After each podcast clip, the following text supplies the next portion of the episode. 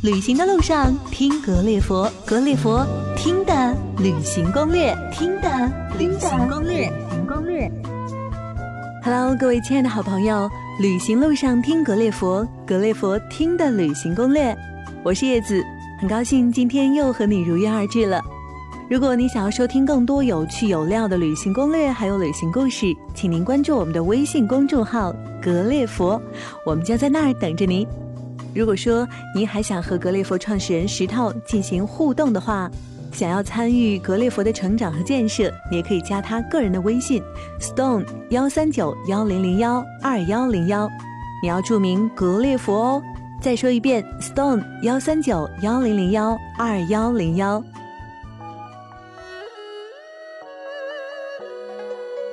好了，紧接着我们进入今天的正题。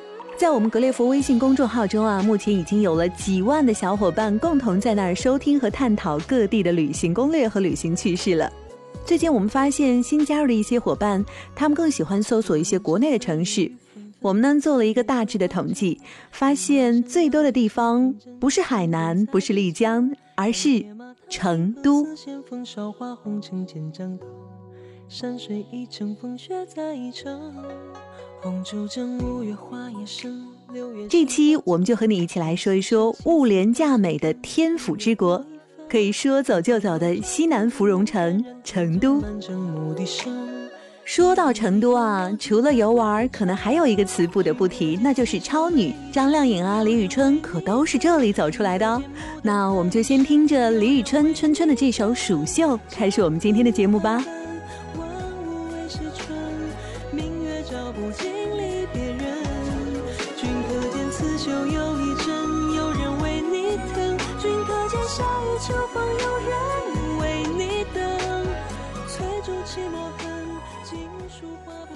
不知道你还有没有记得前一阵子怡丰世界那么大，我想去看看的辞职信辞职的那位任性的女教师吗？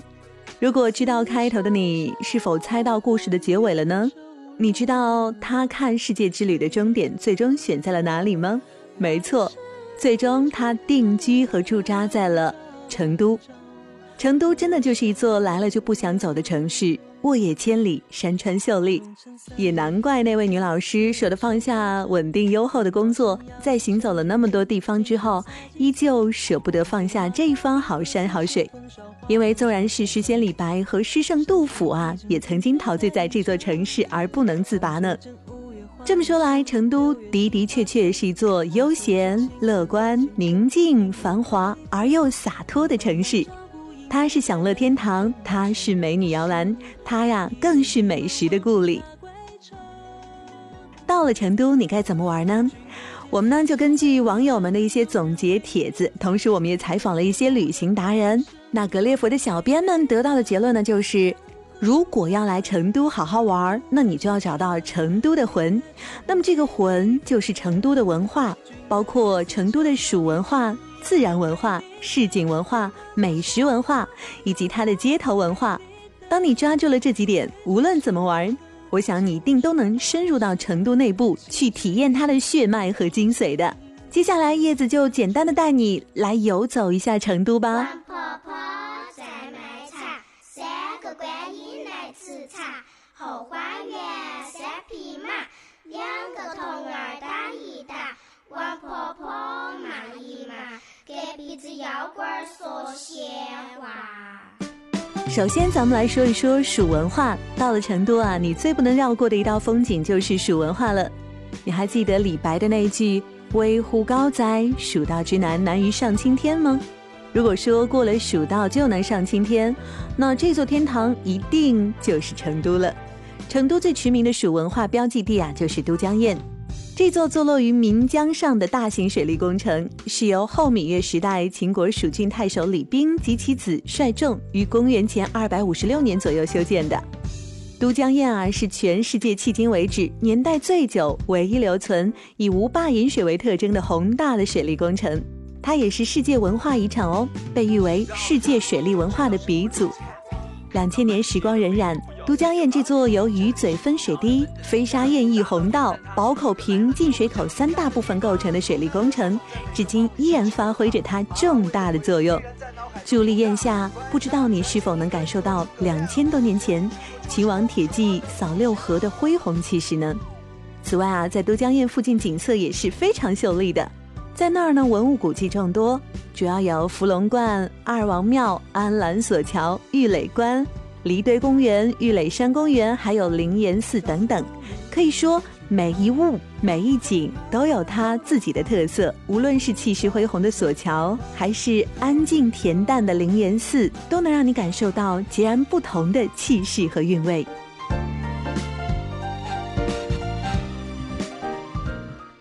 说完了秦，就到了汉。不说司马相如飞扬的文采，卓文君当奴的浪漫爱情。就只在武侯祠外悄悄地经过，便能感受到成都从蜀郡升级到蜀国都后的红墙烛影。武侯祠肇始于公元二百二十三年，修建刘备会陵时，主要由会陵、汉昭陵庙和武侯祠三大部分组成的。祠内古柏森森，环境优雅，殿宇宏伟，是中国唯一一座君臣合祀的寺庙，是最负盛名的诸葛亮、刘备及蜀汉英雄纪念地。也是全世界影响最大的三国遗迹博物馆了。如果你也是一个三国迷的话，那么这里一定能够满足你对历史的渴求。当然，如果你不想被人声打扰，最好尽量在早晨刚刚开门的时候就入内参观哦，更会让你在探寻历史悠悠之余，内心感到无比的宁静。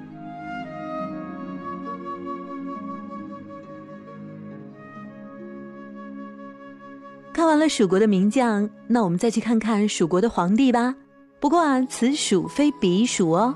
这位蜀国皇帝指的是前蜀开国皇帝王建，他的陵寝永陵，俗称王建墓，坐落于成都市青羊区，也是我国所知的唯一建筑于地面之上的和第一个经过正式发掘的帝王陵墓。如果帝王将相你看不入眼，不妨你就去唐代诗人杜甫在成都的故宅。坐落于浣花溪畔的杜甫草堂吧，你可以去那儿沐浴一下富有诗情画意和竹林风光的景物特色。杜甫呢，于七百五十九年移居成都，历时三年零九个月，在这儿呢，他作诗多达二百四十余首，最著名的一篇当属《茅屋为秋风所破歌》了，他就是在草堂所作。这里呢，主要建筑有大榭、诗史堂、柴门。工部祠、少林草堂等等，草堂博物馆内还珍藏着各种历史资料三万余册，文物多达两千余件，也是研究诗圣杜甫的珍贵材料。杜甫草堂为首批全国重点文物保护单位，那么对于喜爱古典情趣的游客来说，趁人少安静的时候游览一下，也是最惬意不过了。竹林清幽，溪水潺潺，月音袅袅。和大诗人杜甫来一场思想上的隔空对话吧。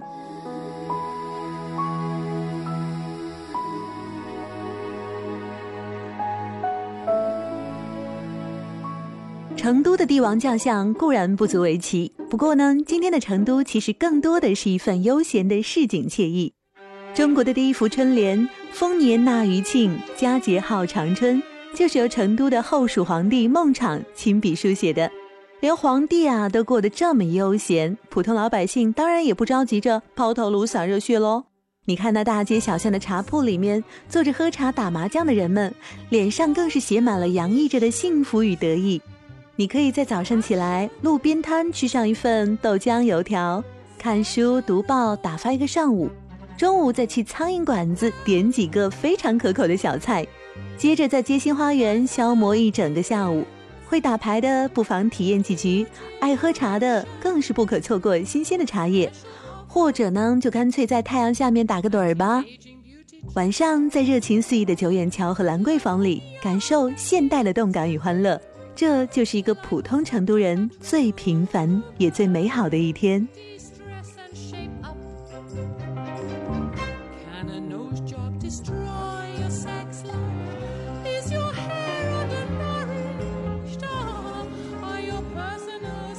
闲坐品茶圣地，挥霍时光啊，是个乐趣。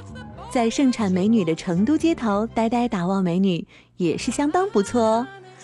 但如果说最让街头巷尾的普通成都人最开心的娱乐项目，恐怕就是听戏和打牌了。四川麻将自成体系，独具韵味。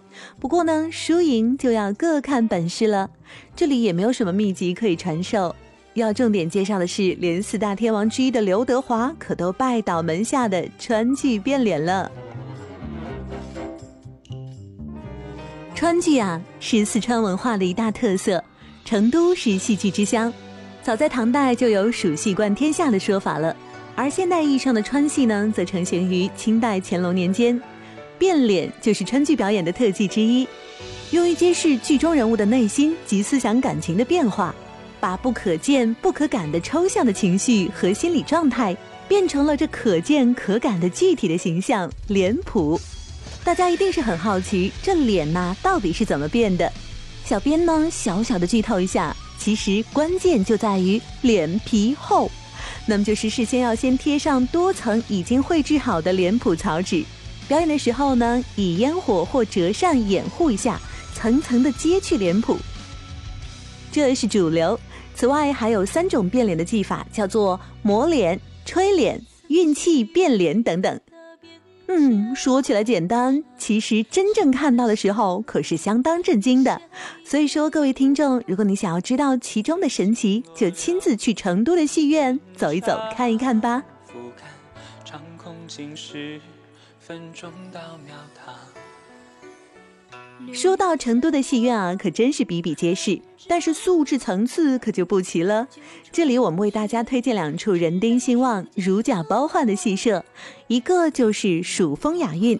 该剧场呢，前身是民间的一个川剧戏曲班。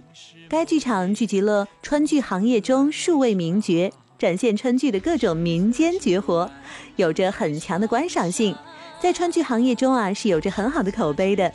第二个呢是锦江剧场，特色是经常有传统的川戏看，很多中老年人都很喜欢来这儿看场川戏，喝上一杯茶，真是一种享受哦！演出是相当精彩的，变脸喷火都有啦，非常值得一看。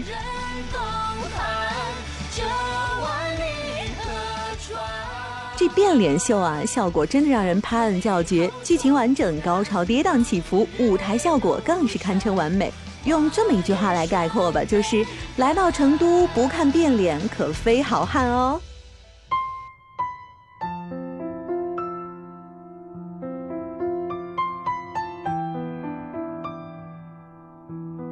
咱们也看了书上的古人遗迹，也品完了现代人的茶香。接下来，我们就要去欣赏一下成都令人一见倾心的自然生态文化了。来到成都啊，一定要来看一看这可爱的国宝大熊猫。这里呢，既是大熊猫繁育科研机构，也是模拟大熊猫野外栖息环境的生态公园。在大熊猫养殖基地啊，共饲养了一百多只大熊猫。你可以在这儿隔着栅栏或者玻璃窗观看熊猫宝宝们的生活。运气好的话，你还能看到它们在户外活动时那憨态的模样。不过，看熊猫最好还是在早上九点半以前，因为呢，在九点到十一点有一个喂食的时间。那我们普通人吃饭的时候都不愿意被打扰，更何况是咱们的熊猫国宝大人了。看完了大熊猫，幸运的话，在婴儿产房还可以看到刚刚出生的熊猫 baby。你可以隔着玻璃窗看哦，它们是非常非常的小巧可爱。基地大门附近呢有一个大熊猫博物馆，可以在里面看到熊猫国邮政局寄出来的盖有熊猫邮戳的明信片哦。你还可以在大熊猫电影院里面看到一些有关于大熊猫的纪录片，但是需要另外收费五十元。除了国宝大熊猫，你还可以看到黑颈鹤、孔雀、鹭鸶等等小动物。那你一定要记住，友好温柔的对待他们。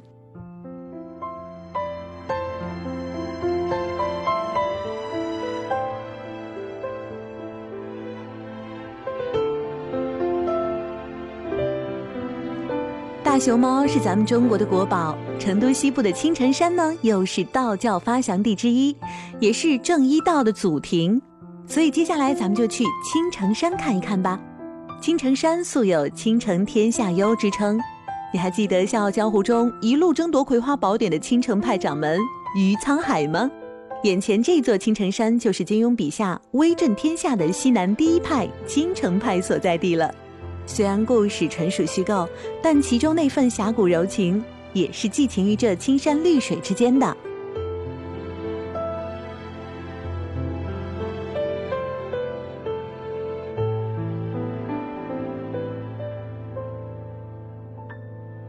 青城山分为前山后山两个景区，前山面积相对较小，密布公馆，半天时间你就可以走完了。进青城山门步行十五分钟可以到达月城湖。如果想要乘坐索道的话，必须先乘船过月城湖，船票是五元。下船之后再乘索道，到达之后再走一段就可以到上清宫了。上清宫再往上就是老君阁。青城山的后山面积较大，幽深古雅，保持了相当原始的风貌。游览这儿呢，需要花一天左右的时间。由后山山脚下泰安寺到山顶白云寺，至少是需要两个多小时时间。所以说，你最好就在中午之前开始爬山吧，不然的话，一旦时间晚了，有可能就要在山腰三分之二处住宿一宿喽。大多数游客去的是前山，后山其实更适合喜欢爬山的各位朋友去活动活动你的筋骨。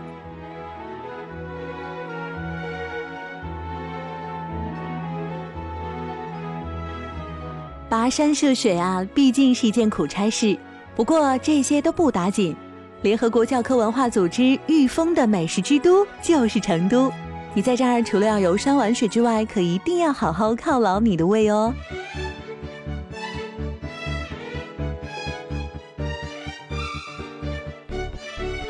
在满桌的珍馐美食当中，最首屈一指的当然就是当当当当成都火锅了。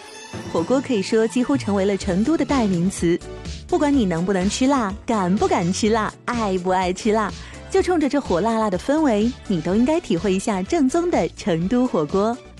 火锅里面有火辣辣的成都风味，但是呢，成都却不只是有火锅而已哦。作为四川的首府，成都是理所当然川菜最为正宗的地方。那来成都不大吃一顿川菜，你一定是白来了。川菜的菜式很多样，火锅不过是其中比较有名的其中一种而已了。中国四大菜系之一，川菜口味呢清鲜醇厚并重，他们善用麻和辣这两种味道而著称，以其别具一格的烹饪方法和浓郁的地方美味，可是让全国绝大多数游客都拜倒在这里喽。一座会吃的城市，它的美食文化呀，除了正餐之外，当然是各种各样令人垂涎三尺的精致小吃。成都著名的小吃，嗯，有龙抄手，也就是馄饨啦，皮儿薄，馅儿多，蘸料香；有豆花儿，《舌尖上的中国二》里面第一集脚步就说到，老谭夫妻是敬业的养蜂人，他们平时啊最爱吃的就是豆花了。豆花是四川常见的家常美味菜肴。嗯，比豆腐脑呢略微老一点点。喜欢咸辣口味，可以选馓子豆花或麻辣豆花。大热天呢，吃辣时你可以来一碗冰醉豆花，口感清凉爽滑而又稍带一些甜味，那消暑解辣的效果绝对不比冰淇淋差哦。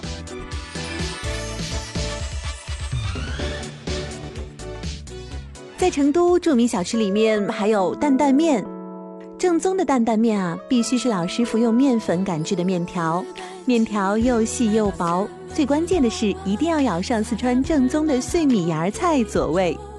担担面一般是小碗盛装，量少质精，清清爽爽的一碗，有红油卧底，加上脆脆的花生米，着实令人食指大动。一碗啊，大约只要五到七块钱。有蒸水饺。钟水饺呢，它始于光绪年间的成都著名小吃，无汤水，口感独特，辣中又带着独特的甜，一份只要六到八块钱了。有串串，成都是串串的发祥地，各色荤素都被穿在竹签上，抓上一大把签子，在红汤里面涮过之后，再蘸上干料或者是油料，过瘾的很呢。吃完之后，服务员小妹根据签子来算钱，一分不差。无论是热锅串串、冷锅串串，还有砂锅串串等等，每一个成都人心里都有一个常去不厌的串串摊。一般大串也就是八毛到一块五，小串呢就是两毛或者几毛不等的价格了。荤素搭配，营养美味。在成都还有三大炮。这三大炮听上去有点雄壮威武，但其实它是一种糯米类型的甜点，类似于咱们吃到的红糖糍粑，比较有观赏性哦。一份三大炮，它是三个糯米团，扔到中间的平台上，发出一阵声响之后，然后落入后面的容器里面，接下来再撒上特制的粉子。做这一份三大炮啊，你可是能听到三声震耳欲聋的震天响，挺有趣的。边看边吃，三块钱一份。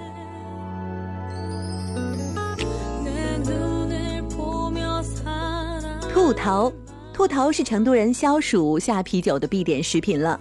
夏天满街的冷淡杯十四，没有一家不卖兔头的。口味有五香、麻辣等等。吃法呢，就是把头从上下颚分开，细细的边啃边吸，所有的滋味都在这一吸一吮中。一个味道麻辣可口的兔头，只要六到八块钱哦。在成都还有肥肠粉，肥肠的鲜嫩入味。粉丝细腻弹滑，初次你吃可能会觉得有一些略微的肥腻，但是当它入口之后呢，肥肠的卤香细腻、爽滑耐嚼，定定让你回味不已呢。一碗八块左右。有夫妻肺片这道菜啊，可是没几个人不喜欢吃的。四川著名的菜夫妻肺片，它是属于一种冷拌菜，麻辣味型，有牛肉、有牛杂等等等等，肺片切的薄薄的，拌起来又麻又辣又下饭。但是呢，就是油水相对重一些，每份呢是二十八到三十三块钱，当然也要根据你选的地方不同，价格略有差异了。有冒菜。冒菜啊，这可是只有成都才有的一种特色食法了。冒字在这儿其实是一个动词，就是要准备一份麻辣鲜香的汤汁，把菜呢用一个竹勺给装好，满满的一勺就是一份，在锅里面煮啊煮，熟了之后再把它倒进碗里，顺便再舀一勺汤汁。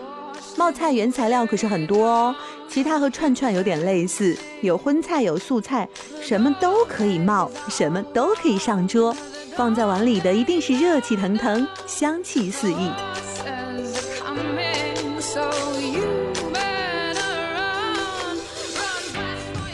吃饭逛街，那咱吃完之后就来逛一逛吧。成都呢有三条驴友们必逛的地方，首先就是春熙路。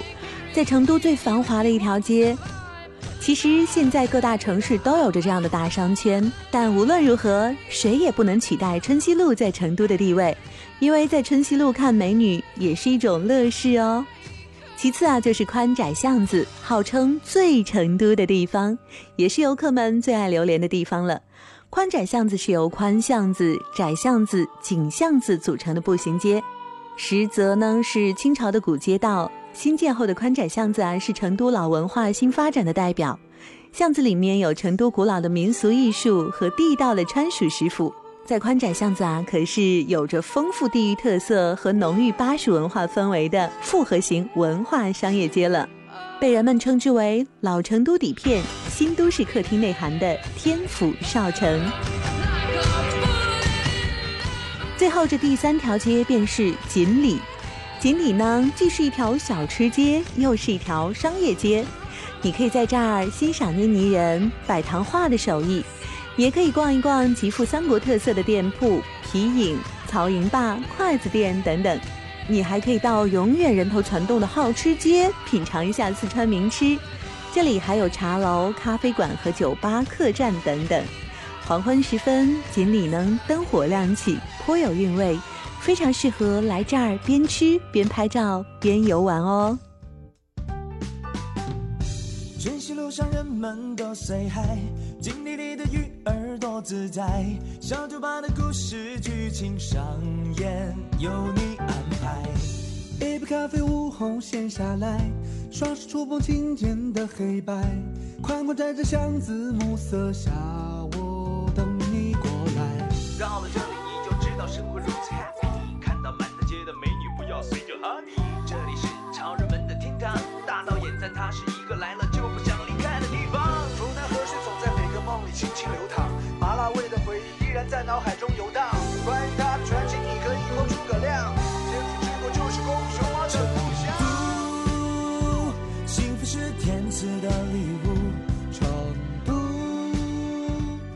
又有吃又有玩，又有休闲放松，又有看。所以说，成都应该是国内旅游的不二之选了。对国人而言，去成都旅行就像是到邻居家串一趟门一样简单方便。一张动车票就能到成都火车站，一张机票就能让你降落在成都双流国际机场，跟着指示牌走那就可以了。当地呢，交通也是非常方便的。首先是地铁，目前成都已经有一二号地铁线路。起步价是每个人两块钱，最高单程票价只是六块钱。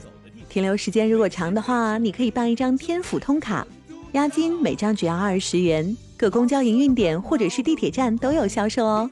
每一次其实你最低只用充十块钱，最后的押金还是可以给你退还的。不要忘了退卡的时候要出示凭据哦。当你到成都乘坐地铁的时候，你就会看到二号地铁线单程票背面图案啊，就有青城山景区、都江堰景区、成都大熊猫繁育基地。武侯祠、杜甫草堂等等十大景区，no no，前面这些地方我们也为大家着重推荐过了。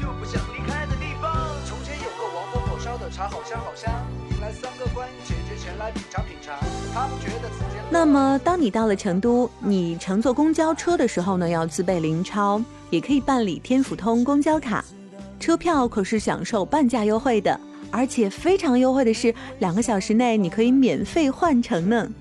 你可以支付二十元押金，退卡的时候凭这个收据就可以退回你的押金了。当然，最后在成都乘坐出租车也还是蛮方便的。成都的出租起步只要八块钱，没有燃油费。你下车的时候可以向司机师傅索要发票喽。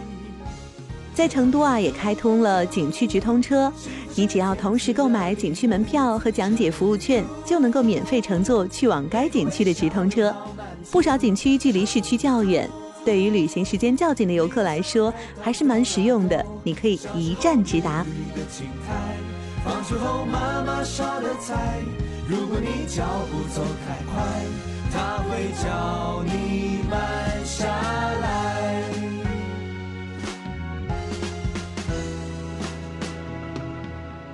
这说着呀，春节假期马上就要到了。如果你还没有来得及办签证，不想去国外游的话，你想要过一个最有中国年味、最悠闲的假期，不妨来试试我们推荐的成都吧。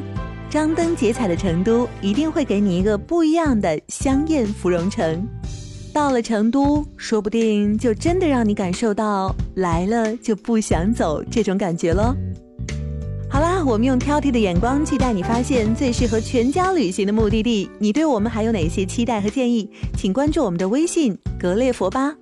节目最后，主播叶子代表编辑上清石头，感谢大家收听。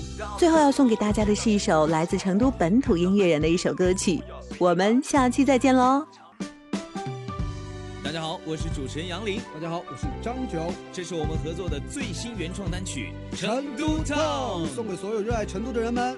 潮生活最成都，接下来就请大家跟随着音乐的律动，开启一段成都之旅吧。春熙路上人们都 say hi，金地里的鱼儿多自在，小酒吧的故事剧情上演由你安排。一杯咖啡，午后闲下来，双手触碰琴键的黑白，宽宽窄窄巷子，暮色下，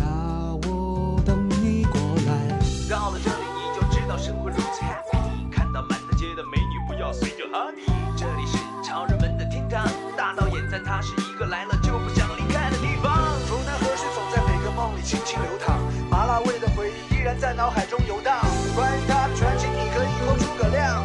天府之国就是公熊猫的故乡。成都，幸福是天赐的礼物。成都，每个微笑都好满足。成都，咪发嗦来哆哆啦哆。小时候绿绿的青苔，放学后妈妈烧的菜。如果你脚步走太快。